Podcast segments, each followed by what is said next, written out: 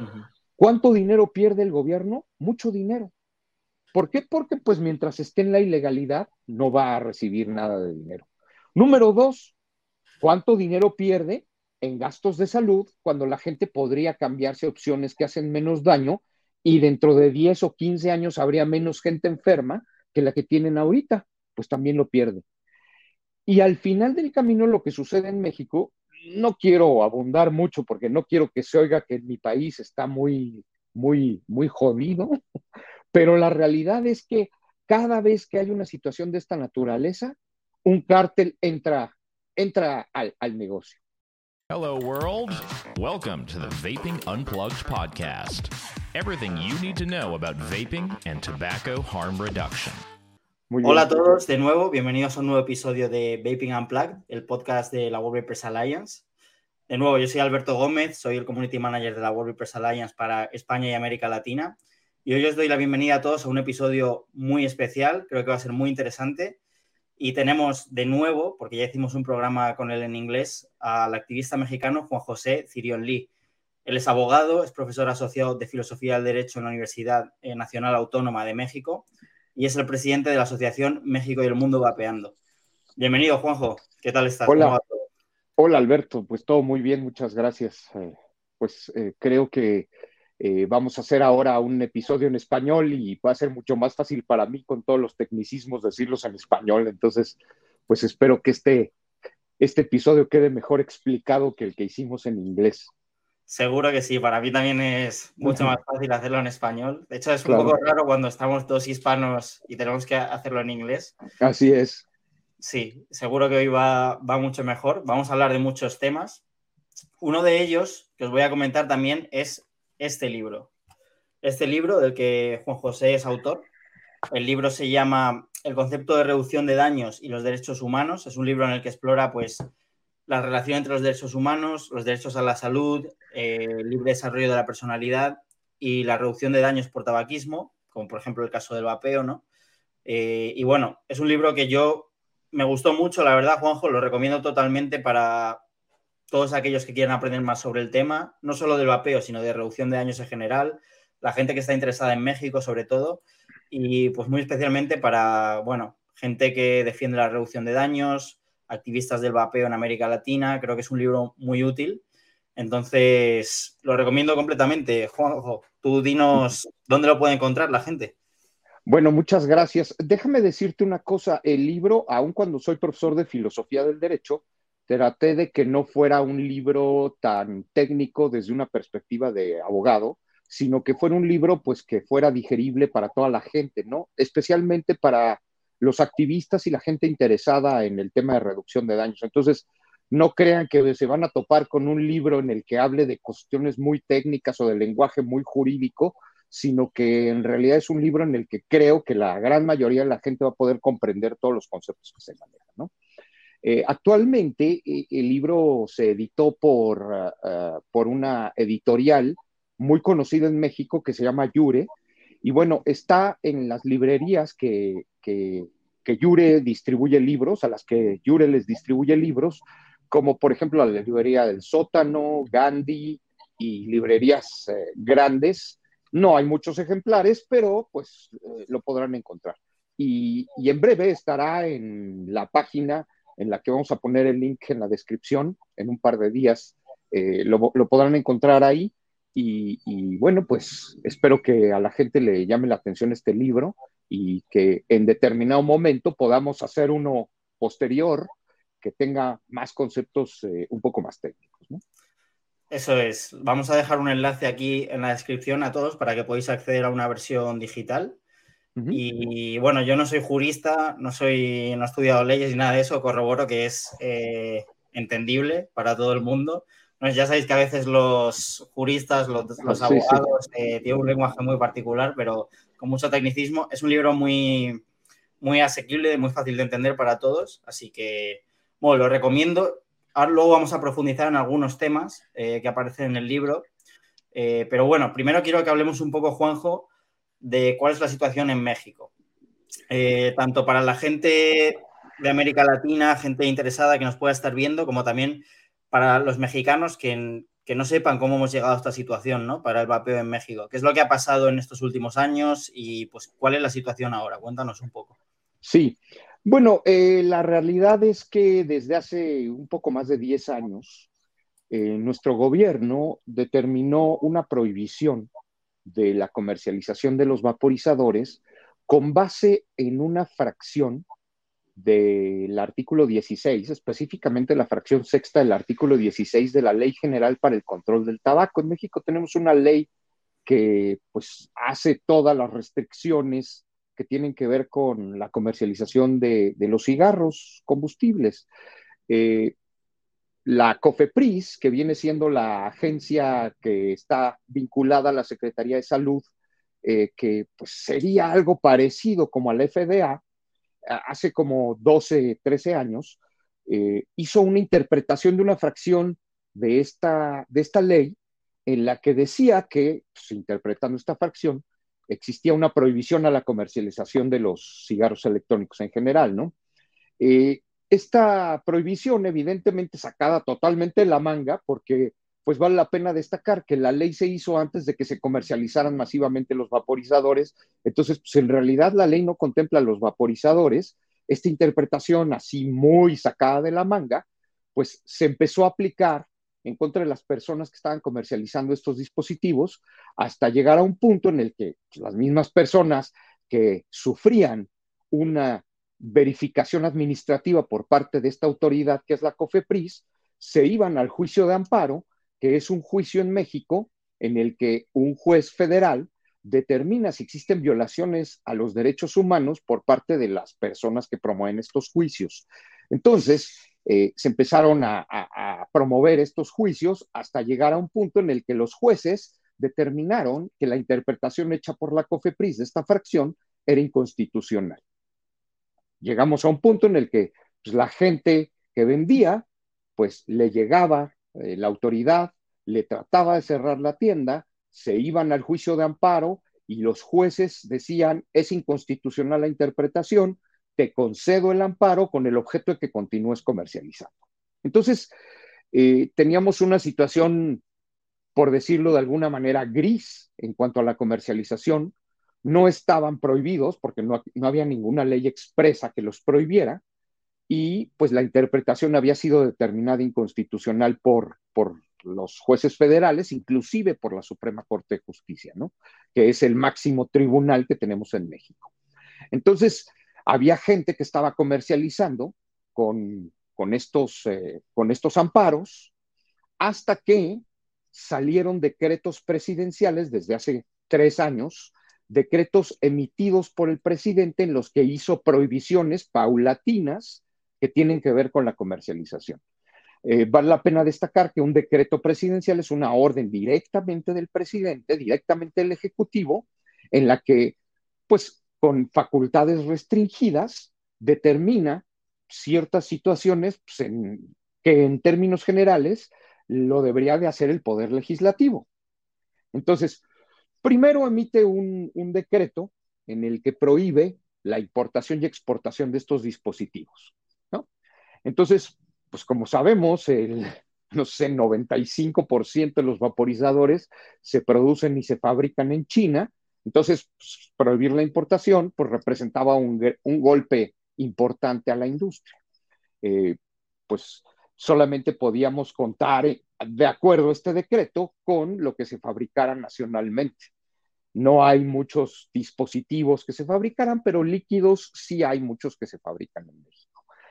Eh, posteriormente se emitió, digo, hay una historia ahí con ese decreto de prohibición de importación y exportación que no quiero abundar mucho en ella, pero bueno, se hizo un cambio en el que primero, eh, primero se decía que todos los dispositivos, luego hubo otro decreto que decía que todos los dispositivos de vapeo, pero el tabaco calentado sí se podía comercializar, y luego un tercer decreto en el que se determinó que ni el tabaco calentado, ¿sí? O sea, el propio presidente ha cambiado de opinión eh, cuando menos dos veces después de ese decreto, ¿no?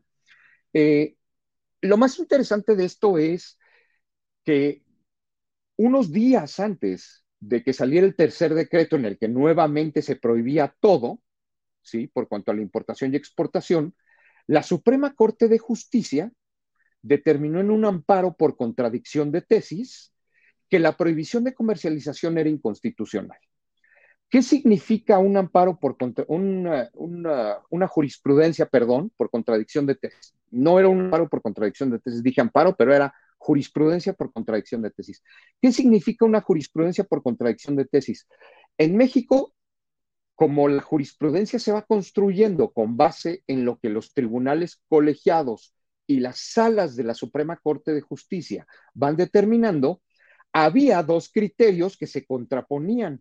Por un lado, la primera sala decía que la prohibición era inconstitucional en amparos que había, que había revisado, y por otro lado, la segunda sala decía que sí era constitucional la prohibición. Cuando existen criterios encontrados por parte de las dos salas, se llega a hacer un proyecto en el que se determine cuál de estos criterios va a prevalecer, se vota, y de ganar la votación, queda un criterio único por parte de la Suprema Corte de Justicia. Eso es contradicción de tesis, ¿no? Las, las posturas de las dos salas encontradas. Eh, unos días antes de que saliera el tercer decreto presidencial, la Suprema Corte de Justicia, en una contradicción de tesis, determinó que el criterio que debía de prevalecer era que es inconstitucional la prohibición absoluta de la comercialización.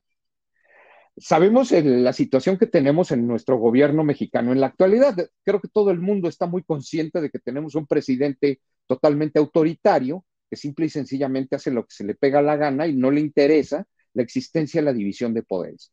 Entonces, si bien es cierto que quien debe de resolver la situación de la regulación de los vaporizadores es el poder legislativo, lo que se estaba dando en la realidad es que el poder judicial había determinado que las prohibiciones eran inconstitucionales, y días después de esta decisión de la Suprema Corte de Justicia se emite un tercer decreto prohibiendo nuevamente la, la importación y exportación, o sea, en contra de los propios criterios del Poder Judicial. Eh, la división de poderes en México, que es legislativo, ejecutivo y judicial, tiene una situación peculiar. Al final del camino, quien decide sobre la constitucionalidad de una norma es el Poder Judicial. Entonces, por decirlo de alguna manera, la última palabra con respecto a la legalidad de una norma no la tiene ni el legislativo ni el ejecutivo, lo tiene el judicial. Entonces, cuando el judicial emite un criterio diciendo es inconstitucional la prohibición y el presidente emite un decreto diciendo pues los vuelvo a prohibir, es claramente una falta de respeto a esa división de poderes que tenemos en el país, ¿no? Posteriormente, este decreto emite un nuevo decreto en el que prohíbe ya no solamente la importación y exportación, sino la comercialización, ¿sí? Dice, ahora no solo vamos a prohibir la importación y exportación, vamos a prohibir la comercialización.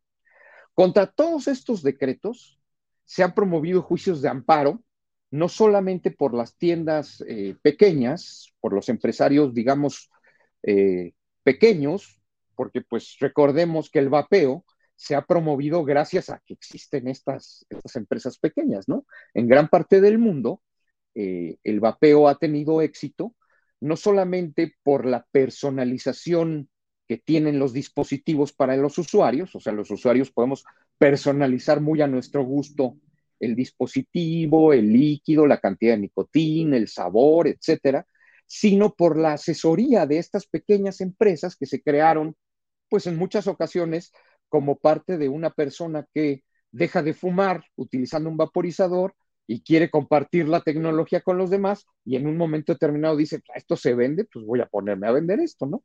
Entonces, no solamente esas tiendas presentaron juicios de amparo, sino las industrias tabacaleras grandes, que como podemos recordar, son, eh, son, son una industria que entró tarde a la cuestión del, del vapeo y del tabaco calentado, no empezaron con, estas, eh, con, con, con la comercialización de estos productos hace diez años, sino hace aproximadamente cuatro o cinco, ¿no?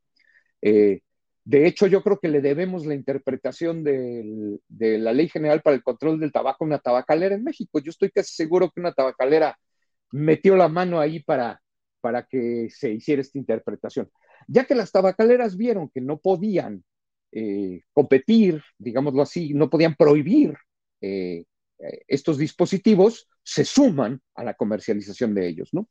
todo lo que se habla por parte de todos los antivapeo y antitabaco de que la industria tabacalera incide, eso es una mentira. Ellos llegaron tarde a la comercialización. Bueno, ahora, pues ahora están comercializando sus productos, pero en realidad esas estrategias que tanto señalan estas personas pues no vienen de la industria tabacalera, ¿no? Ya la industria tabacalera incide en la actualidad en, el, en la industria y bueno, en el caso mexicano pues han presentado amparos en contra de estas prohibiciones y los han ganado. De hecho, ha sido más fácil para ellos ganar los amparos que para las tiendas pequeñas por dos circunstancias muy específicas, ¿no?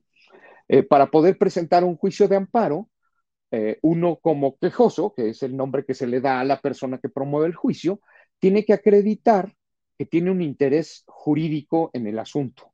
Y una tienda que pues trae sus, sus dispositivos pues por debajo del agua, que compra los líquidos hechos en México, pero pues sin factura, porque pues no, no se puede hacer, pues simple y sencillamente no puede acreditar esto, mientras que las industrias tabacaleras, que son industrias bien consolidadas, bien conformadas legalmente, fácilmente pueden acreditar esto.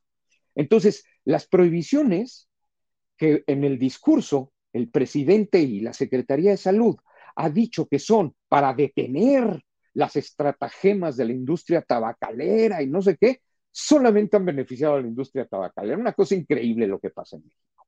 Entonces, en la actualidad, tenemos industrias eh, grandes, tanto tabacaleras como de producción de vapeo, e industrias pequeñas, e inclusive tiendas pequeñas, que tienen estos juicios de amparo en contra de estas prohibiciones.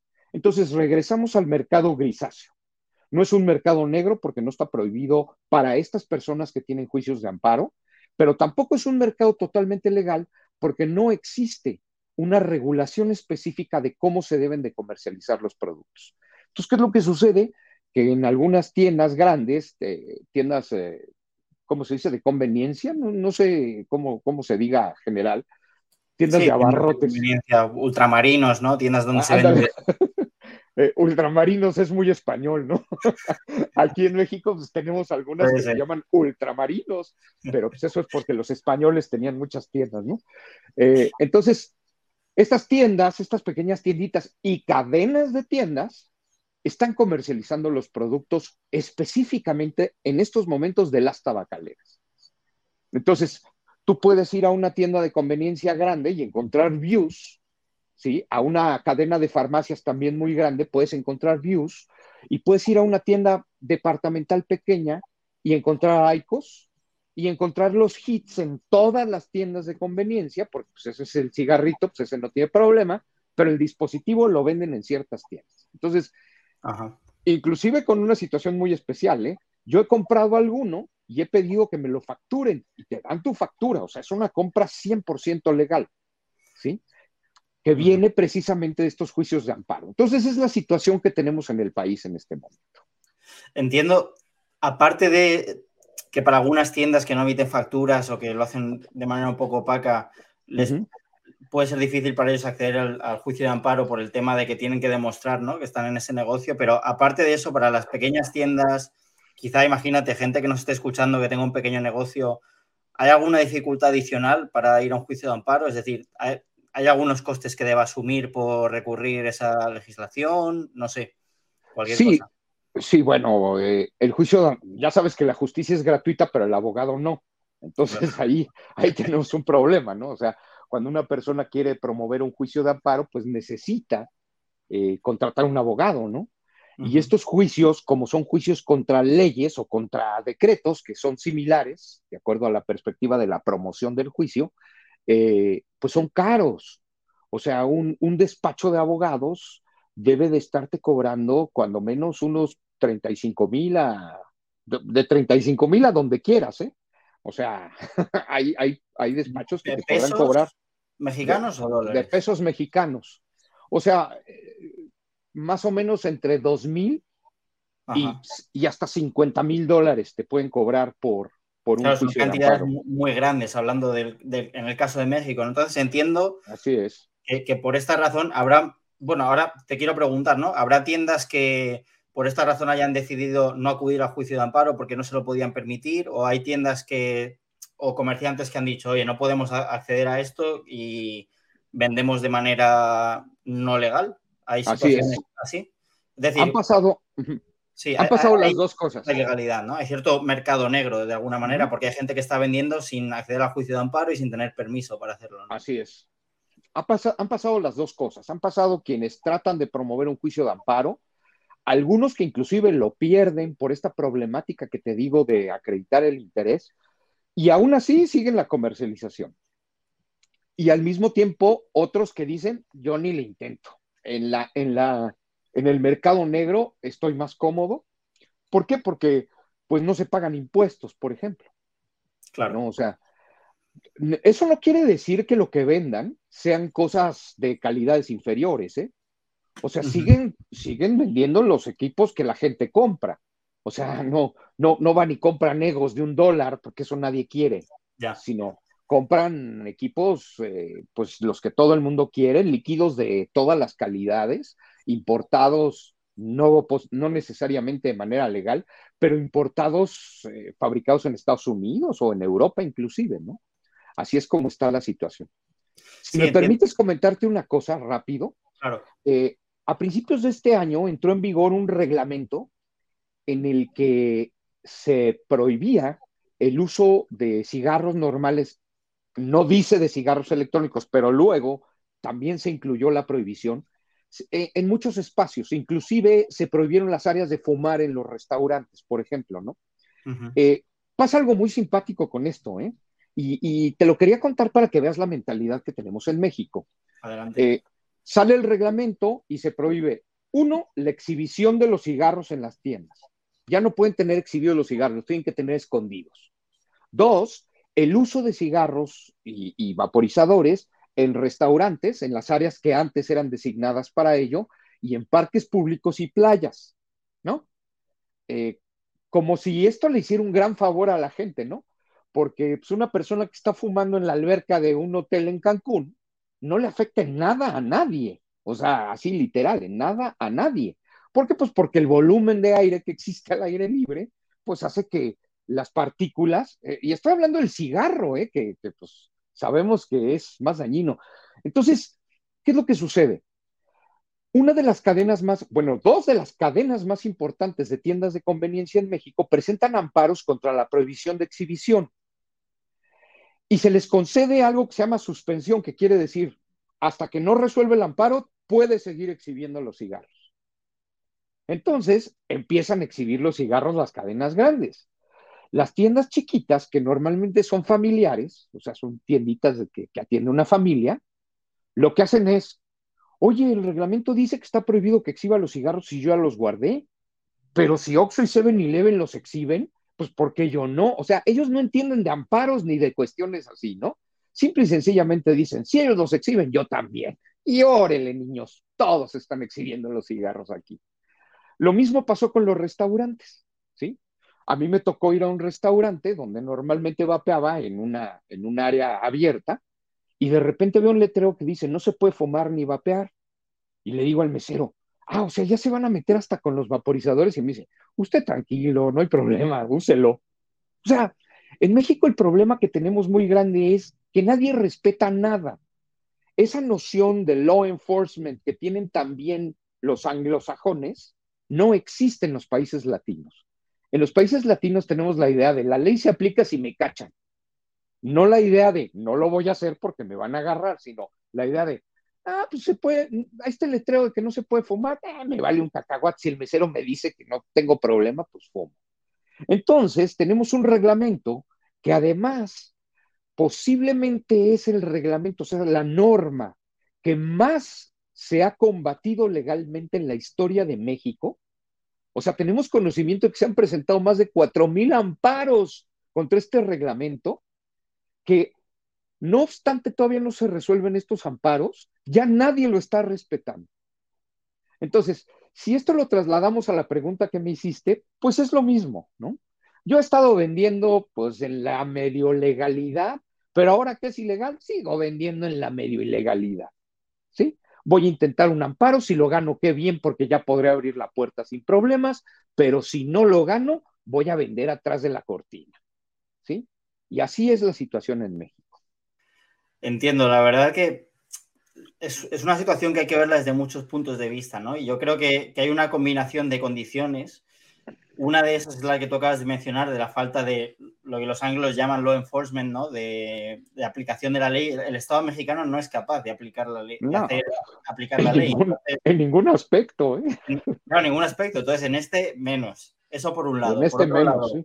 Tienes esta regulación que, como tú dices, primero prohíbe eh, la comercialización, pero luego algunas marcas, algunas industrias son capaces de en un juicio de amparo y, y deshacerse de la prohibición, ¿no? Pero esto al final entiendo que por lo que tú me comentas, a quien más acaba perjudicando es a los pequeños comerciantes, Así a los es. pequeños negocios, porque muchos no se lo pueden permitir, se ven obligados a, tra- a trabajar en la ilegalidad, etcétera.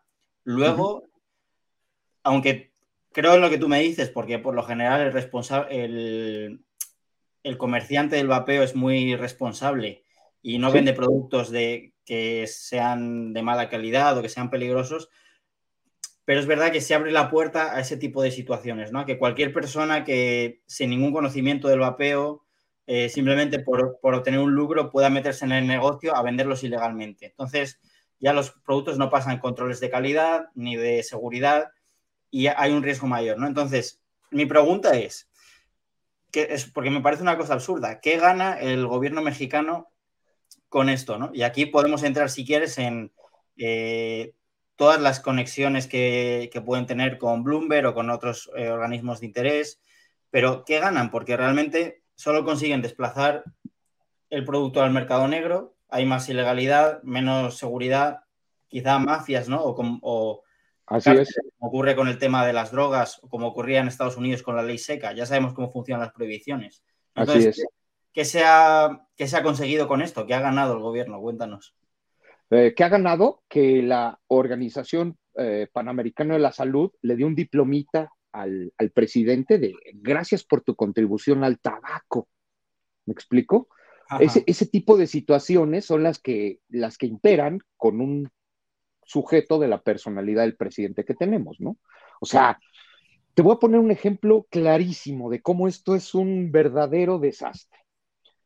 Una de las razones por las cuales el decreto prohibía la importación y exportación hablaba de la existencia de metales pesados en los líquidos de vapeo. Lo decía la exposición de motivos del decreto. Estos, esto, toda la gente que estamos metidos en el vapeo sabemos que es un cuento así, un cuento chino increíble que ha promovido Bloomberg por The Union y por Campaign for Tobacco Free Kids en todo el mundo, ¿no? Unos meses después, la COFEPRIS, que es esta entidad de la Secretaría de Salud eh, que, que te platicaba, que son los que tienen que hacer el law enforcement de, de todas estas reglas, law enforcement prácticamente cero, eh, con bombo y, platu- y platillo anuncia que acaban de hacer un estudio punta de lanza en todo el mundo de un líquido de vapeo. Su estudio punta de lanza fue una cromatografía de gases que en España, por ejemplo, todos los líquidos para ser registrados tienen que pasar por cromatografías de gases. Entonces, imagínate el punta de lanza que, además de que es un estudio de los años setenta, se hace miles de veces en otros lados del mundo. Aquí hicieron uno sobre un líquido, ¿sí?, que compraron en el mercado negro. Además, el estudio está siendo secreto, o sea, no, no lo podemos ver. Dicen que es secreto por cuestiones de seguridad nacional. Todavía nadie sabe en qué condiciones se hizo ese estudio, ¿sí? ¿Y qué crees que es lo mejor del caso?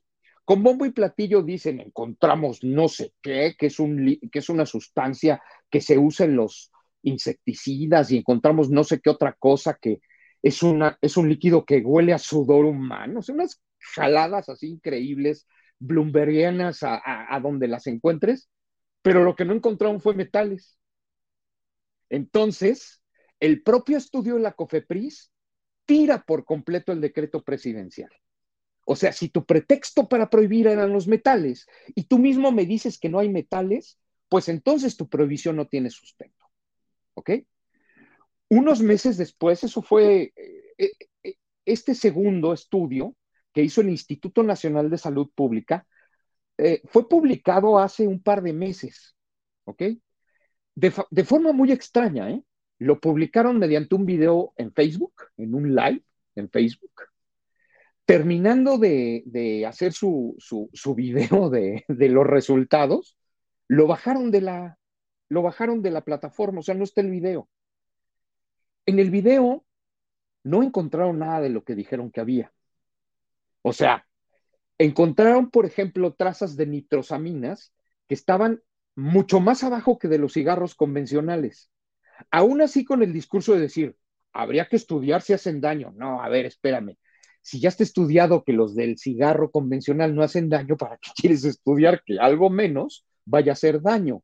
Y, y un rollo de toda la vida, ideológico y no científico, en el que hablaban de, no, este, es que, pues tiene esto, encontramos súper pocos y solo en algunos líquidos, la gran mayoría no lo tiene, pero podrían ser dañinos. Existe la posibilidad, y entonces esto se transforma posteriormente en hacen daño, ¿sí? Sabemos que hay niveles seguros de exposición a muchísimos elementos, ¿sí? Todos, todo lo que encontraron estaba por debajo de los niveles de exposición, pero el discurso sigue siendo podrían, deberían, ¿sí? Y al final del camino resulta ser que el estudio está financiado por Bloomberg Philanthropies. O sea, Todo, toda la pinza se cierra siempre. En este país es una cosa increíble lo que está sucediendo.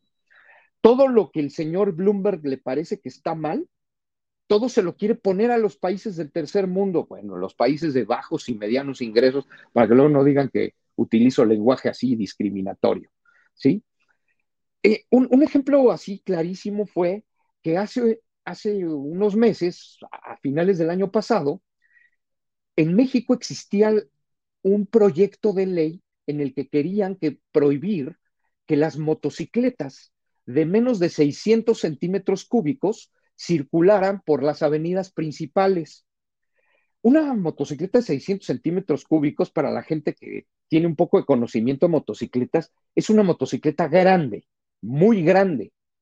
Son motocicletas que no son cómodas de utilizar en la ciudad. En la ciudad siempre uno trata de utilizar Eh, motocicletas de cilindrada baja o media, o media es lo idóneo, ¿no? Porque acelera bien y no pesa mucho y cabe en todos lados, eso es lo idóneo, ¿no?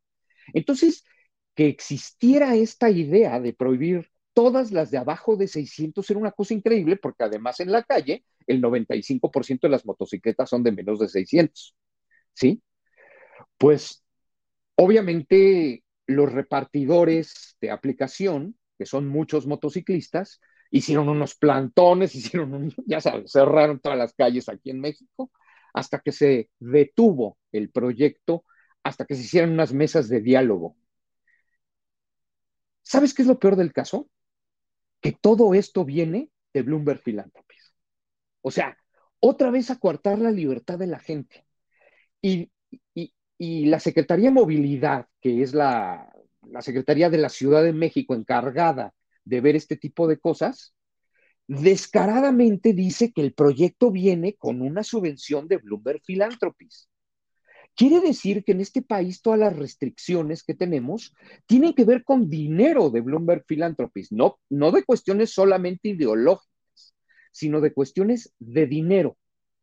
El Instituto Nacional de Salud Pública recibe dinero, la Secretaría de Movilidad recibe dinero, la Secretaría de Salud recibe dinero y los resultados que nos dan son prohibiciones de un presidente que inició su mandato con la frase de prohibido prohibir. O sea, una cosa increíble lo que pasa en este país.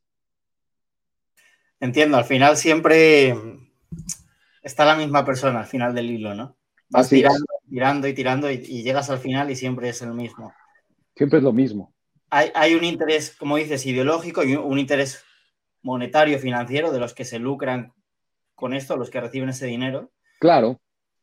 Y también, yo creo que ahora cambia un poco la escena, ¿no? Después de esto. Y, y quiero también que le demos un poco una nota eh, positiva, de, porque yo creo que ahora hay un interés muy grande para el Estado mexicano en legislarlo apropiadamente, ¿no? Hablamos, hablamos antes Sí, no sé si nos quieres contar alguna anécdota o si hay algún caso de esto, del tema de mafias que mueven estos productos o cárteles o cosas así, pero hay un tema de, de eso, de la posible creación de mafias de estos productos. Hay un tema de afectar a las empresas, a las empresas pequeñas, a la gente más eh, con menos recursos, ¿no? Por lo que comentábamos antes. Y, y el tema de la inseguridad de los productos. Sí. Y sin embargo, si se, si se regulara apropiadamente, los productos serían más seguros, la gente tendría menos enfermedades relacionadas por el tabaquismo. He estado buscando antes la fuente que da el, el gobierno oficial, el dato. En México hay más de sesenta mil muertes por enfermedades relacionadas por el consumo de tabaco cada año.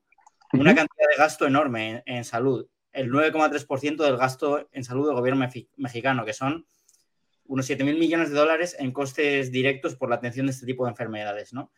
Todo eso se lo podía ahorrar en una gran parte, ¿no? Si, se, si, los, si los fumadores se cambiaran al vapeo.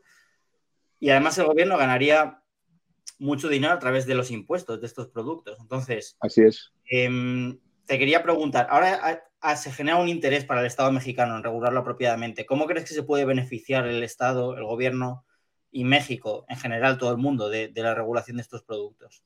Sí, bueno, increíblemente existen más de veinte proyectos eh, a manera de iniciativas de ley, uh-huh. tanto en la Cámara de Diputados como en la Cámara de Senadores, donde dieciocho de ellos quieren regular la comercialización, desde los que lo quieren equiparar al cigarro hasta los que lo quieren ver como un producto diferente.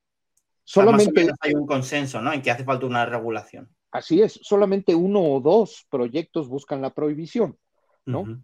Eh, hay un, hay una historia hace un par de años de una diputada, brazo de, de, de López-Gatell, que es el subsecretario eh, de, ¿cómo se llama su puesto? No, es el subsecretario de algo que tiene que ver la, con la salud pública, ¿sí? Ajá. Y, y él es el titular de COFEPRIS al mismo tiempo, ¿no? Eso también cambió a raíz de este nuevo gobierno. A este señor que, pues, todos tienen idea de lo que ha pasado en México con el manejo de la pandemia, ¿sí? Uh-huh. Ahora ya lo han denunciado penalmente muchísimas agrupaciones por el pésimo manejo de la pandemia y por tanta gente que se murió. Estamos hablando de que se tiene una idea de que hubo setecientos mil muertos con la, con la pandemia en México, aunque las cifras oficiales son como de la mitad, ¿no? Pero, pues, para que vean como aquí todo, un gobierno así, todo, todo está maquillado, todo está arreglado, de, terrible, ¿no? Imagínate. Eh, el punto es que eh, se intentó hacer una regulación hace, eh, creo que tres años, y una diputada, que además era la presidenta de la Comisión de Salud de la Cámara de Diputados, dijo, vamos a hacer una sesión solamente de la... De la uh, ¿cómo se llama? De la, esta de salud, de la Comisión de Salud de la Cámara de Diputados, uh-huh. para analizar todas las iniciativas que tenemos. Entonces, ella agarró, según esto, las iniciativas que había, hizo una iniciativa prohibiendo la comercialización completamente, había dos iniciativas prohibiendo y quince que buscaban regular, ella agarra y dice, ahí les va la iniciativa prohibiendo. Y en vez de hacer el ejercicio, como Dios manda, de juntar a, la, a todos los miembros del Comité de Salud, de la Comisión de Salud, para discutir, les manda el proyecto a todos electrónicamente para pedir que lo autoricen. Ese proyecto nos llega a nosotros, nos ponemos a revisar y en los metadatos encontramos que ese proyecto salió de la computadora de una persona que se llama Yanela Severini. Resulta ser que Yanela Severini es una asesora jurídica de Campaign for Tobacco Free Kids. ¿Cómo no? ¿Cómo no? Y Campaign for Tobacco Free Kids está financiado ¿por quién? Por Bloomberg Philanthropies. Michael Bloomberg. O sea, una cosa increíble. Afortunadamente encontramos este dato y pues yo tuve posibilidad de ponérselo a la prensa enfrente y pues salieron todas las noticias en todos lados y la diputada se desistió de continuar con su proyecto porque ya la quemada era monumental, ¿no? Entonces paramos eso, eh, que si te das cuenta, era una orden directa de López-Gatell a esta diputada. Esta diputada no pinta para nada, ¿sí? Esta diputada es una diputada de esas que no sirve para nada, ¿sí?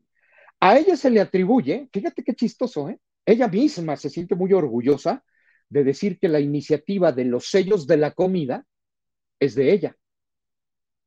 Esa iniciativa de los sellos de la comida, que coincide en Argentina y en Chile, viene de Bloomberg Philanthropies también. De nuevo, ¿no? Siempre aparece. Siempre. Todo lo que tiene que ver con prohibiciones y restricciones, aparece Bloomberg Philanthropies. Es increíble lo que sucede. Entonces, ¿qué es lo que pasa? Pues que todo, toda esa situación en la que nosotros como activistas esperábamos que hubiera una regulación positiva, pues se fue al caño porque una persona que tiene vínculo con, con Bloomberg Philanthropies quiso dar un madruguete legislativo haciendo una prohibición, ¿no? Uh-huh. ¿Cuánto dinero pierde el gobierno? Mucho dinero. ¿Por qué? Porque pues mientras esté en la ilegalidad no va a recibir nada de dinero. Número dos, ¿cuánto dinero pierde en gastos de salud cuando la gente podría cambiarse opciones que hacen menos daño y dentro de diez o quince años habría menos gente enferma que la que tienen ahorita? Pues también lo pierde. Y al final del camino lo que sucede en México, no quiero abundar mucho porque no quiero que se oiga que mi país está muy, muy, muy jodido, pero la realidad es que cada vez que hay una situación de esta naturaleza, un cártel entra, entra al, al negocio. Entonces, si bien es cierto que no tenemos idea de que esté generalizado esto en el vapeo en estos momentos, sí tenemos idea de que ya se inmiscuyó el uno de los cárteles y lo hace como lo hace con otro tipo de productos, ¿no? A ver, mira, no te preocupes. De hoy en adelante, yo soy tu proveedor. Yo te voy a vender los vaporizadores. No le puedes comprar a nadie más, solamente me los puedes comprar. Y entonces tenemos ya una situación así. Hubo un, un tiempo en el que abundaron las máquinas expendedoras con vaporizadores en, en todo el país, cosa que las asociaciones de inmediato dijimos, esto no puede estar, esto no se puede, esto no puede ser, o sea, eh, lo primero que debe de existir es control para que los menores no puedan acceder a estas tecnologías y una máquina expendedora carece de todo tipo de controles, ¿no? Entonces, se estaba inundando el país de máquinas expendedoras, pero al final del camino la COFEPRIS sí tomó cartas en el asunto y empezó a retirarlas. Todavía encuentras algunas, ya no tantas, y se dice, yo no estoy seguro, se dice que esto es manejado por alguna, alguna cuestión mafiosa, ¿no? Entonces, al final del camino, el gobierno tiene la obligación de brindarle certeza al consumidor. Entonces, si yo estoy consumiendo algo que además es tan fácil encontrarlo, o sea, en el mercado gris o en el mercado negro, en el mercado gris con amparos, voy a cualquiera de las tiendas de cadena y encuentro un vaporizador. Y en el mercado negro, en las esquinas está la gente vendiendo vaporizadores. Entonces, eso al único que le afecta es al consumidor. ¿Ok? ¿Por qué? Porque no se tienen los mecanismos, como tú comentabas, básicos para tener control sobre lo que se está vendiendo. Cada vez que una, una sustancia o un, o un producto se pasa al mercado negro, estamos en el peor escenario posible. Uno, no se reciben impuestos. Dos, no existe control. Tres, no existe certeza para el consumidor. Entonces, si tú ahorita le preguntas a la COFEPRIS cuántos líquidos de vapeo pueden ser peligrosos en el mercado actual, no tienen ni la más remota idea. Es más, no tienen ni idea de cuántos vaporizadores hay en México. ¿Sí? Tienen idea de cuántos usuarios hay por otro tipo de encuestas que no tienen que ver con ellos, pero ellos perdieron totalmente el control de lo que está sucediendo. Máxime, cuando, como te digo, puedes encontrar un vaporizador en una tienda que te lo facture. ¿Sí? Uh-huh.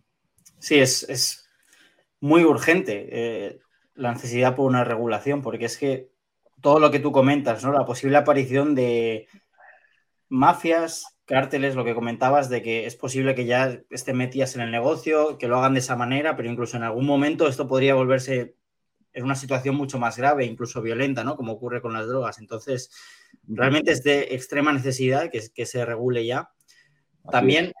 Pensaba incluso, aparte del tema que comentabas de el tabaquismo, el dinero que se podía ahorrar el Estado por enfermedades relacionadas con el tabaco, también incluso económicamente, ¿no? Eh, el número de, de negocios, de empleos que puede destruir, de familias que puede hundir porque pierdan una fuente de ingresos en ese sentido. Así es. Es, es una situación en la que no gana nadie. Y hay otro tema, que es el que tú comentas en tu libro, que es cómo afecta a los derechos de los ciudadanos. Es decir, así es. Esto les afecta primero por el tema de la salud, por el tema económico, eh, por el tema de la seguridad, ¿no? Pero sobre todo también porque es una, en cierto modo, yo diría una violación de los derechos de los ciudadanos, ¿no? Tú comentabas en tu libro, creo principalmente, el derecho a la salud y el derecho al libre desarrollo de la personalidad. Así es. Y el derecho a la información son los tres ejes centrales del libro.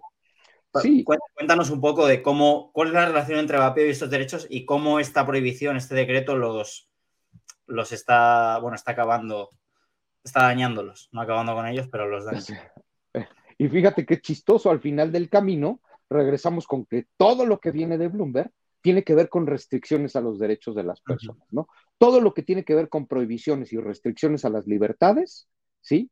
Tiene por ahí una arista hacia Bloomberg. Es, es una cosa terrible lo que pasa en el país.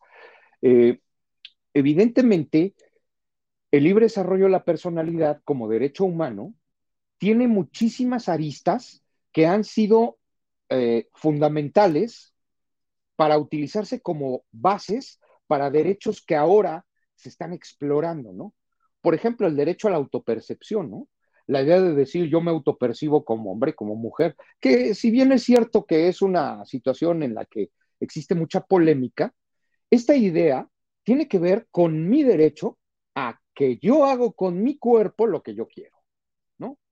Entonces, si yo quiero matarme fumando, es mi problema. Si yo quiero matarme tomando alcohol, es mi problema. Si quiero matarme en un deporte extremo, es mi problema. Si quiero matarme vapeando, es mi problema. Todo eso tiene que ver con decisiones que partan de la idea de la información que puedo tener con respecto a las cosas. Entonces, si yo quiero matarme fumando y en un momento determinado digo, pues sí me quiero matar fumando, pero no, no tan rápido, pues entonces necesito información de ver qué alternativa puedo tener, ¿no?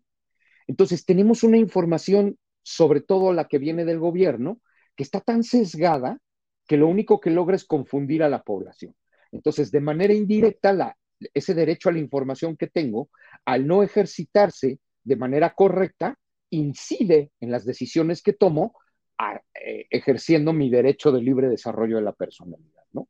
Y al final del camino, el derecho a la salud incide también en esto, ¿no? ¿Por qué? Porque yo tengo derecho a darme el tratamiento que yo quiera y a tener el estilo de vida que yo quiera. Si yo voy con el médico y me dice, tienes alto el colesterol, tienes que comer más verduras, y yo digo, a mí no me importa, yo voy a comer en McDonald's todos los días, es mi problema. El doctor no puede decir, ahora aquí te amarro, cabrón, y te voy a dar de tragar puras verduras. No puede. Si yo tengo cáncer, tengo la posibilidad de elegir el tratamiento que quiero tener. Si me dicen, hay que operarte, si me dicen, hay quimioterapia, si me dicen, hay radioterapia, si me dicen, aquí hay unos chochitos, o aquí hay una planta que utilizaban los mayas, ¿sí? Yo tengo el derecho a elegir lo que yo quiera. El médico me va a decir, la planta no sirve, ¿eh? No vayas a usar esa cosa. Gracias, yo creo que sí sirve, yo me pongo. Por lo tanto, en el momento que yo soy un fumador y digo, yo quiero hacerme menos daño porque con la información que tengo, no gracias al gobierno mexicano, he decidido que el vapeo me hace menos daño que fumar, pues entonces tengo que tener la posibilidad de ejercitar esta decisión que tomé con respecto a mi salud. Y esta decisión que seguimos peleando los abogados que estamos en el activismo, también ha sido un poco coartada por parte del Poder Judicial, porque en el momento que se presentan amparos por parte de los usuarios, el Poder Judicial dice, no, tú no tienes interés legítimo en esto porque a quien afectes a los que venden, no, si yo no puedo comprarlo, ¿cómo ejercito mi libre desarrollo de la personalidad, no? ¿De qué sirve que digan, no, el uso sí está permitido si no tengo dónde conseguir mis vaporizadores, ¿no? Entonces, estos tres derechos inciden directamente a la noción de reducción de daño, ¿no? Yo necesito decidir cambiar, necesito saber por qué voy a cambiar y necesito tener esto como una cuestión que tenga que ver con mi propia salud. Y así es como el libro maneja este, esta noción de los derechos humanos. Yo prohíbo la comercialización, rompes mi posibilidad de comprar, por lo tanto incides en mis decisiones, ¿sí? Si además prohibieran el uso, bueno, ya sería una cosa totalmente fuera de lugar, ¿no? Porque ahí sí sería una restricción personal directa, ¿no? Entonces, así están las cosas. En el propio libro hice un análisis de esta eh, sesión de la Suprema Corte de Justicia en la que se habló de esta contradicción de tesis y cuáles fueron los razonamientos que tuvieron los ministros de la Corte con respecto a esta situación, y yo mismo pues hice una crítica a lo que veía que estaba bien y lo que veía que estaba mal, porque haciendo este ejercicio me di cuenta de que ser juez es una tarea muy, muy difícil, sobre todo en cosas como esta. ¿Por qué? Porque el juez, ¿cómo va a saber si Public Health England o Bloomberg tienen la razón? Pues ellos no son médicos, ¿sí? Y si al mismo tiempo, contrario a la, al principio de división de poderes, la Secretaría de Salud les llama para presionarlos y decirles, no lo debes de permitir, ¿eh? Porque hace muchísimo daño, pues esto incide en el ánimo del juzgador, ¿no?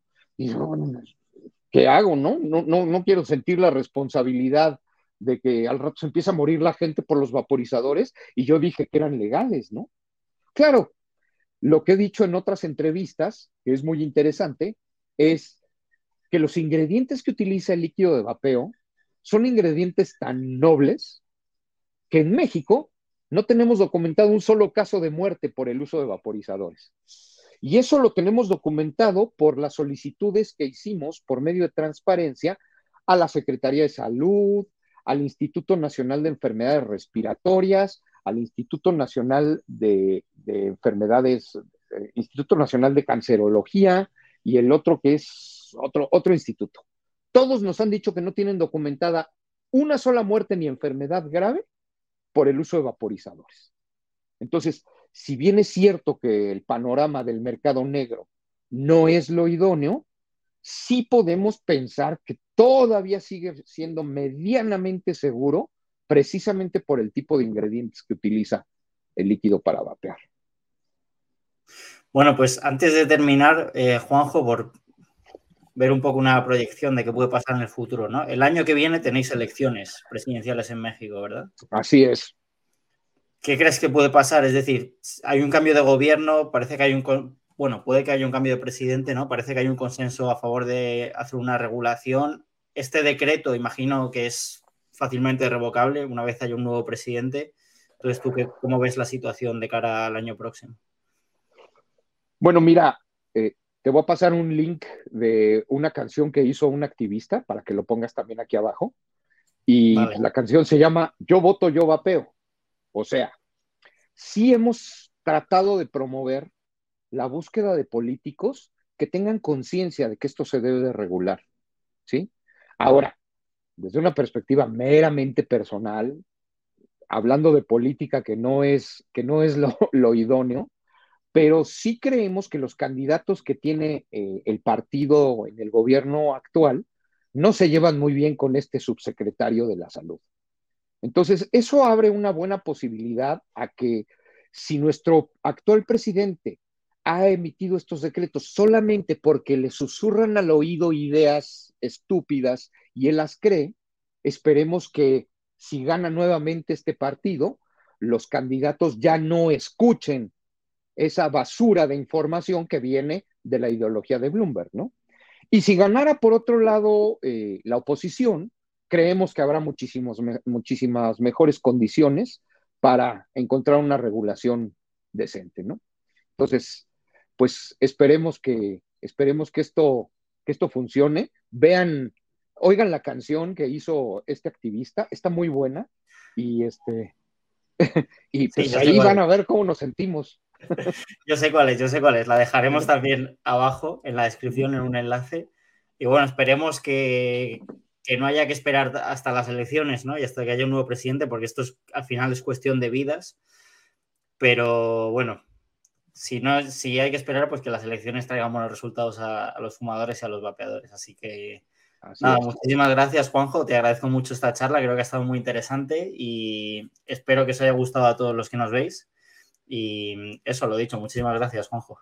Gracias, si me permites decir mis redes sociales.